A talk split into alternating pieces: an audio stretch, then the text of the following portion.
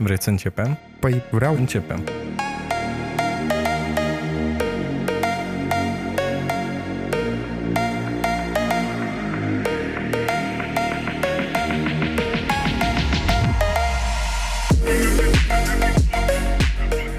Pentru episodul de astăzi aș vrea să încercăm o bere nefiltrată un pic mai amăruie și să discutăm despre violența în școli, pentru că în ultima lună am avut trei cazuri suficient de grave care privesc uh, violența în școli. Am avut în București un caz în care un elev a înjunghiat uh, o profesoară pentru că nu își dorea ca aceasta să le dea test. Am avut cazuri asemănătoare în uh, județul Prahova și în județul Bacău.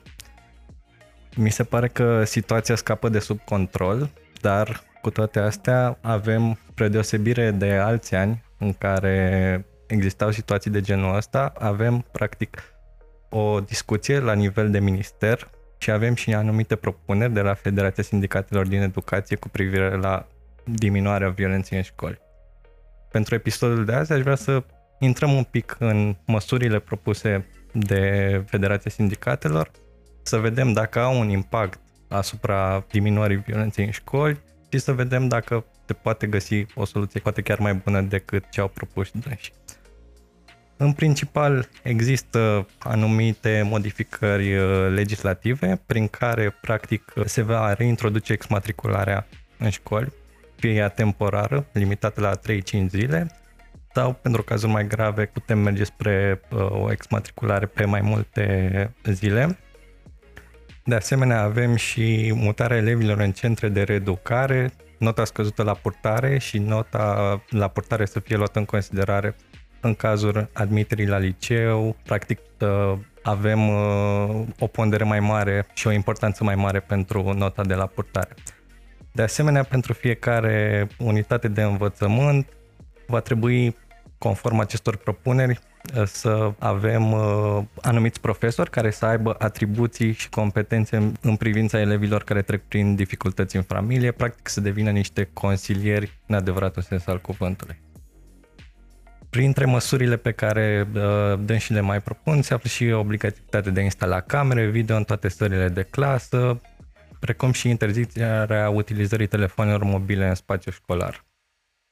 Aș vrea să discutăm un pic să luăm punct cu punct, poate cele mai importante. Cum vedeți voi exmatricularea în școli, dacă este un lucru pozitiv, dacă este un lucru care poate sau nu să ducă la diminuarea violenței în școli în prima fază și apoi să vedem dacă avem și alte măsuri care pot complementa propunerile deja menționate. Mie mi se pare că exmatricularea trebuie să fie o ultimă soluție administrativă pe care o poate aplica sistemul, în principal pentru a se proteja pe sine și prin sistem zic elevii, profesorii, alt personal din cadrul școlilor, pentru a se proteja pe ei de potențialele violențe care pot apărea și care vedem că încep să apară. Dar, din nou, soluțiile ar trebui să fie din mai multe categorii. Exmatricularea este o soluție de natură administrativă din punctul ăsta de vedere, ai soluții de natură legală, da, ce înseamnă infracțiuni, urmărire penală, răspunderea penală a minorului și așa mai departe. Și mai ai alte soluții medicale, care includ aici uh, terapie, includ psihiatrie, dar de principiu exmatricularea mi se pare că ar putea să funcționeze ca o ultimă soluție administrativă cu un impact imediat pe termen scurt de a preveni punerea în pericol a unor oameni care nu au niciun motiv să fie puși în pericol. Hai să definim puțin exmatricularea. La ce te referi? Adică, care-i, care-i traseu? Este nu școală? Da. Care sunt variantele? Este nu școala din care ai fost înmatricula, din care ai fost exmatriculat sau o altă școală similară, în sensul în care există exmatriculare fără drept de reînmatriculare și poți să urmezi cursurile un, unei instituții de învățământ de alt tip. Poate să fie o instituție de învățământ uh, specială pentru nevoile pe care le ai dacă cauza violenței a fost o incompatibilitate între mediul în care ai fost pus și caracteristicile tale ca individ și după mai este și partea de corecție, ca să spun așa, cum se spune în mod colocvial, școala de corecție, unde faci școală, este o parte din învățământ, dar este un învățământ pentru anumiți oameni care au făcut anumite lucruri, care e o parte de reabilitare, este o parte de te scoate din societate și are, bineînțeles, și o componentă școlară. Adică deci, asta este alternativa. Penitenciar. Păi da. Sau sunt... penitenciar juvenil. Da, da. După, nu cred că ar trebui să fie o posibilitate ca după exmatriculare să ajungi pe stradă sau în afara unui sistem mm-hmm.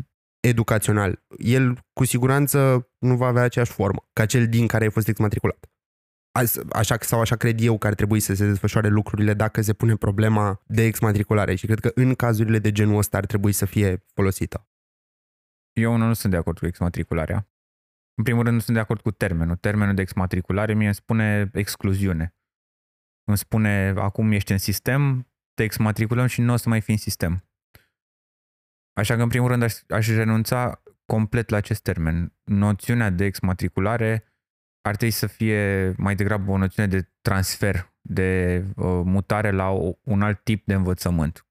Dar aș fi de acord cu mutarea într-un sistem special, într-un număr foarte limitat de cazuri. Cu siguranță dacă vorbim de uh, tulburări mentale grave, care sunt incompatibile cu învățatul într-o școală care nu are supraveghetori specializați, cred că e, e o măsură corectă. Dar înlăturarea unui copil dintr-o comunitate din motive de violență, de exemplu, nu mi se pare justificată. Cred că cea mai bună variantă de reabilitare este chiar în comunitățile în care copiii sunt și cred că școlile ar trebui să fie pregătite să facă față acestor cazuri. În momentul în care excludem copiii, mutăm într-o altă comunitate, cum spuneam și la începutul intervenției mele, mai degrabă îi ducem către o, un penitenciar juvenil. Și nu cred că asta e o soluție. Nu cred că marginalizarea, by the way, în cele mai multe cazuri și mai mare decât uh, exista înainte pentru acei copii, mi se pare o soluție greșită. Hai să ne uităm de ce au ajuns copiii să facă asta, hai să-i ajutăm, hai să le ajutăm familia, hai să-i ajutăm să gestioneze relația cu familia dacă e una uh, problematică, dar varianta în care, ok, uh, ești exclus din comunitate nu mi se pare... Ah, mai de majoritatea elevilor învață aproape de uh, locul în care locuiesc și atunci, de fapt, vorbim într-un fel sau altul de o excluziune din comunitate. Ori lucrul ăsta mi se pare că ar fi foarte nociv pentru elevi.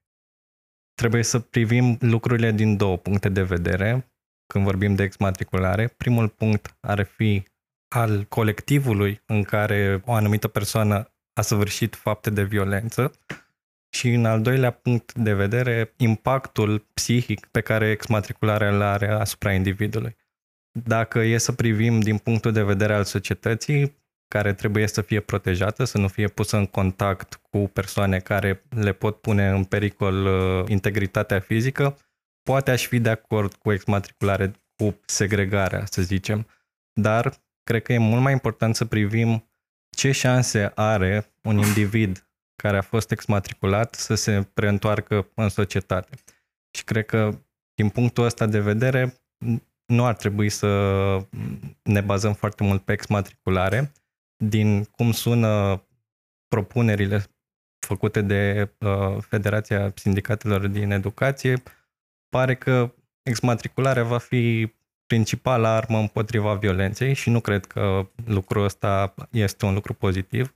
Exact cum spuneai și tu, ar trebui să ne focusăm mai mult pe înțelegerea uh, faptelor de violență, de ce apar faptele de violență, să lucrăm mai mult pe partea de uh, integrare a părinților și a școlii ca un întreg în educația individului și astfel să încercăm să limităm uh, violența din punctul meu de vedere. Și mai e o măsură importantă. O măsură care ar trebui luată în foarte multe domenii, și anume raportarea. Nu avem o raportare corectă, deci nu știm cât de mare e problema. Conform cifrelor oficiale, în ultimul an au avut loc 10.000 de cazuri de violență în școli. În sistemul educațional românesc în momentul ăsta sunt 2,9 milioane de copii. Salvați copii spune că jumătate din copiii din sistem au fost umiliți, iar patru din cinci copii au fost martori ai acestor umilințe. Deci ar trebui să vorbim mai degrabă de sute de mii sau un milion de cazuri de violență cu un grad mai mic sau mai, mai mare de gravitate. Cred că asta e o problemă la nivel de societate ca întreg, nu doar în sistemul educațional. Practic, noi nu suntem învățați să raportăm anumite situații care nu sunt legale, ca să spun așa. Și cred că asta e un lucru pe care trebuie să-l învățăm de mici, pentru că e foarte greu să uh, preîntâmpine o problemă dacă nu știi uh, de fapt că se întâmplă anumite lucruri rele. Și da, s-ar putea să nu se ia măsuri de multe ori. Dar primul pas e raportarea. Vezi o problemă, vezi o neregularitate, raportează-o. După aia hai să ne punem problema de cum se rezolvă, câte se rezolvă și de ce nu se rezolvă. Da, e în niște situații unde trebuie să luăm niște decizii, să creăm niște programe pe termen lung, să alocăm niște resurse, să monitorizăm rezultatele pentru programe de prevenție a violenței și mai departe. Pentru asta, bineînțeles că avem nevoie de date, avem nevoie de sisteme de raportare și mai departe. Aici sunt 100% de acord și nu știu dacă este cineva care spune o, nu, dar trebuie să menținem ascunse toate aceste lucruri. Bineînțeles, da, vrem să știm câte sunt. Ba cam... da, sunt o grămadă de oameni care spun asta. Nu cred, că, nu cred că cineva o să spună nu vreau să auzim sau să știm despre violența din școli. Ce o să spună este că s-ar putea să fie inoportun să introducem acest sistem de raport. Adică întotdeauna contraargumentele o să fie nuanțate. Dar e clar că nu se dorește chestia asta. E, uite, primăriile au găsit moduri foarte simple de raportare printr-o aplicație mobilă sau prin site poți să sesizezi anumite nereguli, anumite lucruri de care ai nevoie și primăria, într-un termen sau altul, vine și rezolvă problemele respective. Sau CNADNR și primăriile în legătură cu gropile din asfalt. Intră pe Waze, cel puțin primăria Bucureștiului face asta. Intră pe Waze, vede unde sunt raportate gropile, își face o statistică, își face un plan și merge și la stupă. Hai să facem asta și în școli, dacă de asta e nevoie. Dar mie mi-e foarte clar că nu se dorește chestia asta. Elevii nu sunt întrebați, profesorii nu-și doresc pentru că înseamnă o birocrație și mai multă decât au deja, pentru directori înseamnă probleme, pentru inspectorat înseamnă presă și întrebări și scandal, iar pentru minister este cel mai rău, pentru că la minister ajung toate. Și atunci, de fapt, sistemul nu vrea să arate o imagine completă și corectă a sa. Cu siguranță, având în vedere cum arată România administrativo-birocratică, asta nu este o prioritate. Complet de acord. Nu știu dacă este în mod activ descurajată sau cineva și-a făcut un scop în sine din a păstra asta. Este în mod activ ignorată. Sigur, poate este în mod activ ignorată, dar mi se pare că mai este o dimensiune foarte importantă, anume, presupunem că am avea în place sistemul, da? Și că există infrastructura și procedurile ca la minister să ajungă orice chestie raportată legată de violența în școli, orice instanță de violență în școli, da? În momentul ăla, tot vei avea o subraportare foarte mare. Pentru că dacă sistemul există, asta nu înseamnă că el este și folosit când ar trebui să fie folosit.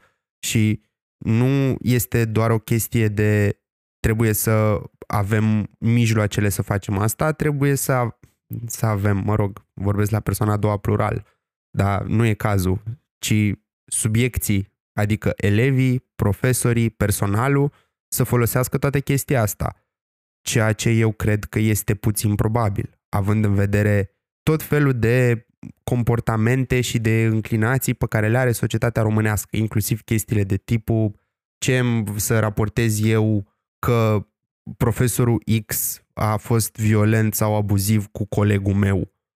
Păi de ce? Să mă ardă pe mine mai departe profesorul? Unu sau doi, ce mă interesează pe mine, ce pățește colegul meu, chiar dacă eu aș putea să fiu în aceeași situație săptămâna viitoare sau luna viitoare și sunt niște lucruri pe care, din păcate, foarte mulți copii le aud și le învață acasă. De câte ori ne-ați auzit replica, tu nu te băga, nu e nevoie să te bagi tu, mai bine îți vezi tu de treaba ta în, exact. în familie. Și cred că asta e problema. Cred că ne pierdem un pic în detalii, că da, ar fi bine să existe o aplicație în care să putem uh, să semnalăm anonim, dar problema e, și hai să privim chiar exemplu de la București, unde persoana respectivă, care a încercat să înjunghe un profesor, a anunțat pe grupul de elevi de pe WhatsApp că el are intenția asta pentru că nu vrea efectiv să dea test la japoneză. Puteam oare să prevenim toată situația asta dacă mm, aveam niște colegi care aveau un spirit civic un pic mai bine educat sau un pic mai bine antrenat să poată să anunțe, să, să încearcă să, să prevină într-un oarecare mod uh, lucrul ăsta? Cred că da. Și cred că totul pleacă de la faptul că încă nu avem uh, niște uh, sisteme bine puse la punct și nu mă refer neapărat la cele informatice, și pur și simplu niște sisteme prin care noi să înțelegem care e rolul nostru în societate, să înțelegem că noi putem să prevenim situațiile de genul acesta dacă ne implicăm. Atât timp cât noi în familie, și aici vorbesc în general, nu neapărat la exemplele noastre, suntem învățați de mici că trebuie să fim cât mai independenți și să nu fim integrați în societate, cred că nu o să avem nicio șansă cu toate aplicațiile și cu toate uh, sistemele de raportare. Important e să creăm baza asta și să fim educați de mici și să fim, avem un uh, spirit civic. Și cred că aici e, de fapt, problema în sine, pentru că școala te educă, dar nu cooperează cu părinții. Practic este o competiție. Dacă școala vine și îți spune ok, ai nota 8 la purtare pentru că nu te-ai comportat cum trebuie, n-ai avut un comportament specific pentru clasă, automat cred că vor fi câțiva părinți care vor spune nu, domne, copilul meu este un înger, cum să-i dăm 8 la purtare? Și practic aici se creează o disensiune între profesor și familie. Lucrul ăsta n-ar trebui să existe atunci și cred că ăsta e principalul motiv pentru care există violență în școli. Profesorii și părinții nu cooperează cu scopul de a avea copii cât mai educați și din punct de vedere educațional, dar și pregătiți pentru societate din punct de vedere emoțional.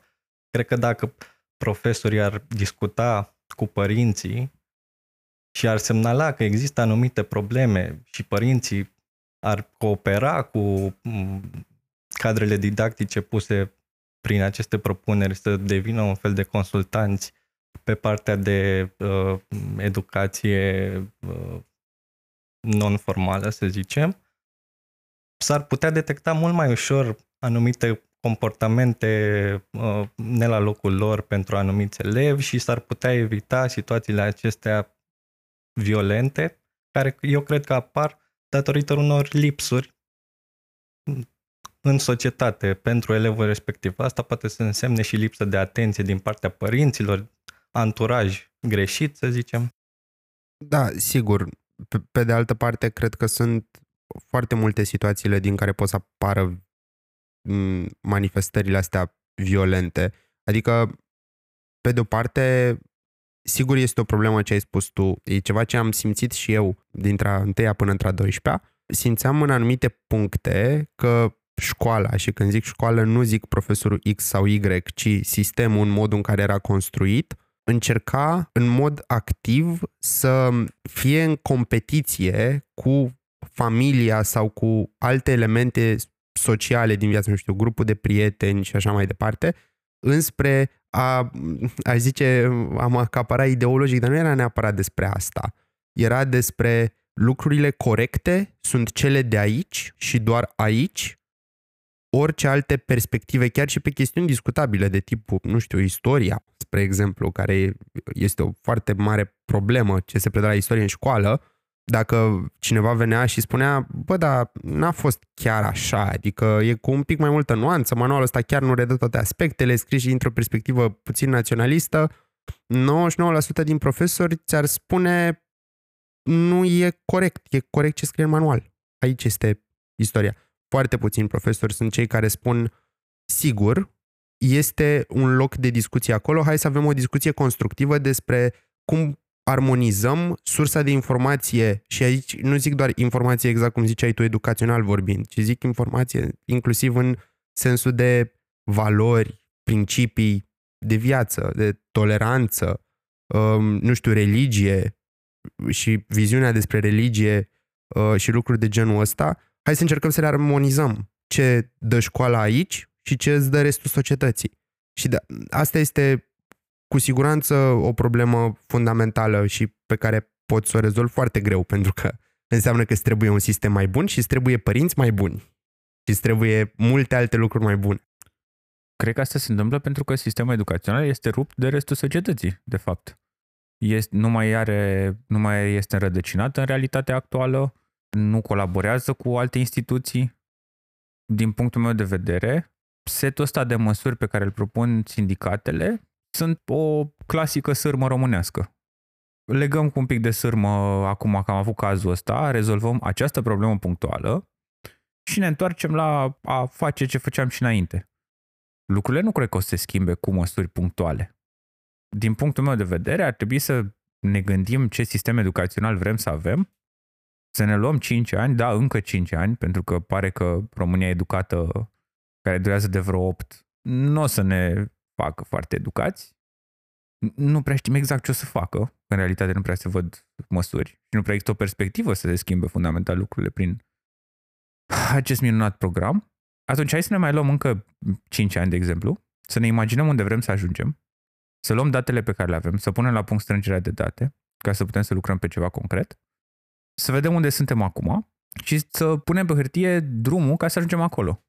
Și principalul motiv pentru care lumea să fie frustrată și principalul motiv pentru care trebuie să protestăm, n-ar trebui să fie că nu se mai fac autostrăzi sau că se schimbă niște legi, oricare ar fi ele. Ci principalul motiv ar trebui să fie că nu se respectă nenorocitul ăla de plan.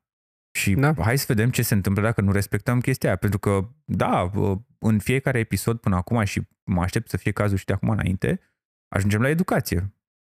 Cum spuneam la un moment dat, care e motivul pentru care se întâmplă asta în afară de educație? E o întrebare pe care poți să pui în orice da. situație.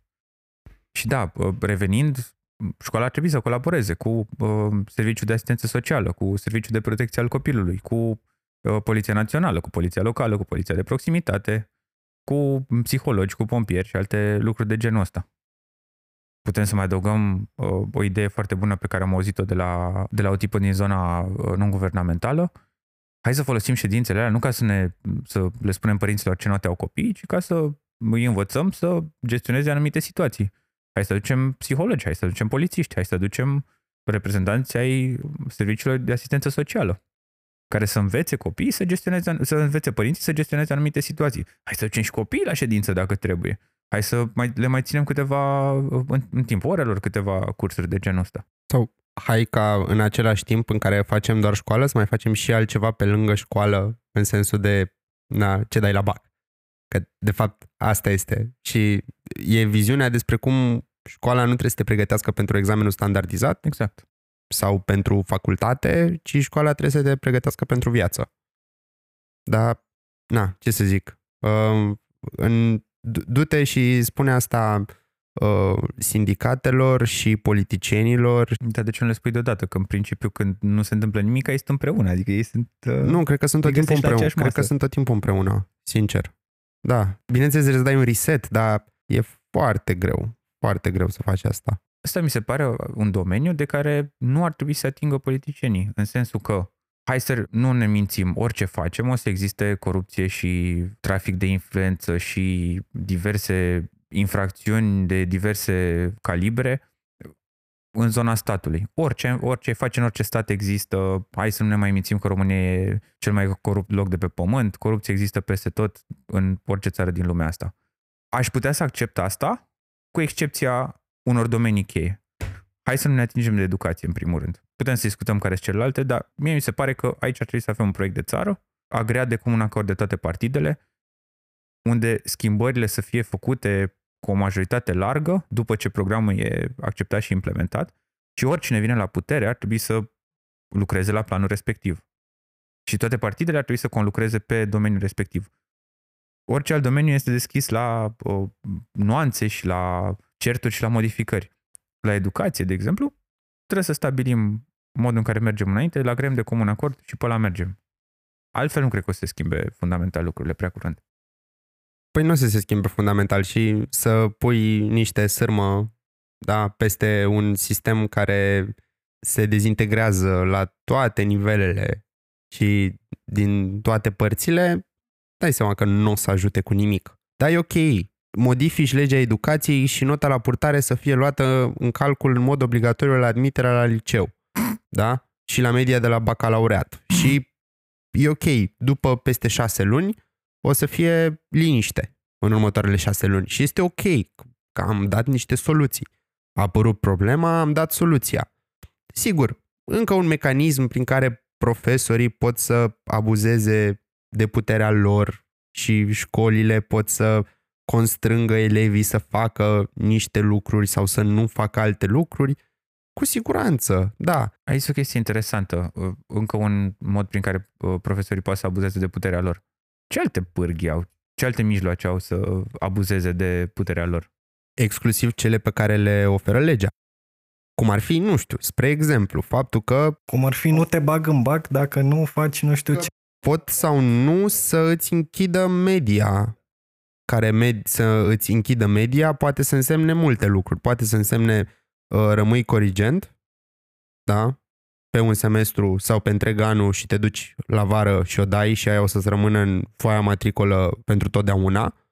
Sau nu intri în această sesiune de bacalaureat intri în următoarea chestie din nou care de fapt poate să nu aibă un impact, dar s-ar putea să fie de foarte mare impact pentru admiterea ta la facultate sau pentru alte lucruri pe care vrei să le faci mai departe. Da, foarte multe lucruri care, din nou, sunt niște um, nu sunt niște loophole-uri neapărat, sunt niște situații care apar din faptul că s-au s-a pus petic peste petic, peste petic, peste petic, pe reglementări, pe regulamente, pe tot felul de lucruri de genul ăsta și nimeni nu a, nu a făcut exact ce spuneai tu. La un moment dat zic că, bă, reset, stai așa, o luăm de la zero. Hai să construim sistemul și toate mecanismele să funcționeze în mod coerent, să te asiguri că niște principii, spre exemplu, nu știu, protecția elevilor în fața abuzurilor profesorilor de natura asta, se respectă în toate instanțele, pentru toate situațiile, că elevul este centrul sistemului educațional, ceea ce nu mi se pare că e cazul momentan. Bun, dar mi-ai dat un exemplu de măsură pe care poate să ia profesorii în cazul în care elevii nu învață sau nu învață destul de bine. Oricum, e o măsură ca răspuns la o problemă de pregătire a elevilor. Dar în cazurile de violență mai mică sau mai mare, dacă A, vorbim de violență între elevi. B, vorbim de violență din partea copilului, din partea elevului către profesor. Ce măsuri are profesorul la dispoziție? Păi, în afară de scăderea notei la, la purtare nu există un mecanism acum, doar că, da, într-adevăr, nu e eficient și cred că măsura asta a luării notei la purtare în considerare într-o proporție mai mare pentru admitere poate să ajute pe termen scurt. Sunt de acord cu voi că trebuie să avem uh, niște măsuri pe care să le luăm pe termen lung și să privim pe un orizont de timp mai mare și să nu ne limităm la modificarea anuală a legii educației, dar sincer, pe mine ca părinte sau ca profesor, nu prea mă încălzește că în 5 ani vom avea un sistem educațional uh, perfect, în momentul în care integritatea mea fizică sau integritatea fizică a copilului meu este pusă în pericol mâine. Și atunci, cred că da, trebuie să avem și niște măsuri uh, pe termen scurt și trebuie să dăm un reset într-adevăr, dar resetul ăsta nu o să se poată întâmpla de mâine și noi trebuie să rezolvăm mâine problema asta, pentru că, după cum vedem, cazurile astea de violență gravă se mulțesc. Și atunci cred că ar fi mult mai bine să ne uităm la ce putem face pe termen scurt cu mecanismele pe care le avem deja, nota la purtare, um, să haideți să educăm și profesorii să gestioneze situațiile astea conflictuale, pentru că nimeni nu vorbește de pregătirea profesorilor când uh, avem cazuri de genul acesta. Nu cred că în orele de pedagogie făcute în facultate te învață cum să gestionezi situațiile astea critice până la urmă. Și asta e un lucru destul de grav din punctul meu de vedere. Da, hai să facem un târg. Educăm și profesori, e foarte ok. Dar hai să le dăm niște pârghii reale prin care se iau măsuri, inclusiv pe termen scurt și pe termen lung. Și da, vorbesc aici ca soț al unei doamne profesor. Trebuie să reducem din birocrație. Dacă profesorii își petrec ore întregi pe săptămână pierzând vremea cu hârțoage, nu o să aibă nici timp, nici chef să facă orice muncă adițională. Nu mai zic că sunt plătiți prost, nu mai zic că au, au ore de pregătit, au teste de pregătit, au teste de corectat, mai au și o grămadă de birocrație și le dăm și chestii în plus de făcut. Mi se pare că lucrurile trebuie echilibrate. Ok, hai să reducem birocrația, dar pe de altă parte hai să ne uităm și la orele de dirigenție ce se întâmplă când uh, avem, uh, cred că majoritatea, nu am o statistică clară, dar pot să spun uh, din experiență proprie că orele de dirigenție practic sunt utilizate de diriginte pentru a preda materia pe care o predă el. Hai să luăm în considerare mai mult orele de dirigenție și să facem uh, ore de educație civică, ore de, uh, prin care noi practic să transmitem elevilor niște informații care să-i ajute să, se, să fie integrați în societate și prin poate prin învățămintele pe care le predăm în cadrul orelor de dirigenție. Asta e un exemplu care mi-a venit acum o minte. Putem să reducem violența. E ok. Poate sunt și alte măsuri mult mai bune, dar cred că avem totuși niște mecanisme pe care noi nu le utilizăm pentru că ni se permite să nu le, nu le utilizăm. Și nu cred că am auzit de sancțiuni pentru diriginți că nu tratează orele de dirigenție cum ar trebui să le trateze, spre exemplu. Că vorbeam de ședințele cu părinții. Care e impactul unei ședințe cu părinții, în afară de cititul notelor și mostrare în fața părinților că copilul familiei X a făcut nu știu ce, lucru pe care s-ar putea ca pe majoritatea părinților prezenți la ședința cu părinții să nu intereseze. Sau mulți părinți știe notele, pentru că, exact. din câte știu, există catalogi online în destul de școli. Dacă nu există, ar trebui să existe în toate. Exact. Și părinții ar trebui să fie mult mai implicați. De asta dacă există, dacă sunt în scenă. S-ar putea să fie în Spania. S-ar putea Absolut. să Acum... aibă altă treabă și să nu vină la ședințe. Care e prezența la ședințe? Este mai mare de 50%? Poate da, poate nu, dar cel mai probabil nu, dar trebuie să vedem și ce putem face cu ce avem. De acord. Hai să nu mai avem grupurile de WhatsApp de părinți în care să discutăm ce cadouri să luăm profesorilor și să da. existe grupuri de WhatsApp de părinți în care să se discute problemele reale da. și să, de suport. să se găsească soluții, nu doar să fie mustrări legate de proasta creștere a copilului X, uh-huh. pentru că nu rezolvi nimic tu ca părinte dacă vii să îl mostrezi pe părintele Y că nu și-a crescut bine copilul, din contră o să creezi doar disensiuni între părinți și problema nu se rezolvă. De acord, și hai să implicăm și ONG-urile. Ar fi păcat să discutăm despre subiectul ăsta și să nu aducem în discuție ONG-urile, care au o grămadă de know-how exact. și care au și disponibilitatea să ajute, au și o grămadă de finanțare, așa că hai să ne folosim și de aceste resurse pe care avem. Și da, pe termen scurt, sunt de acord. De fapt, toți cred că suntem de acord că soluția asta e, hai să gândim pe termen lung, dar măsurile pe termen scurt trebuie să fie astea. Ce putem face imediat, pe cine putem să implicăm, cine e dispus să se implice și cum se schimbă modul de abordare. Ca o concluzie, putem să spunem că lucrurile sunt simple, dar complicate.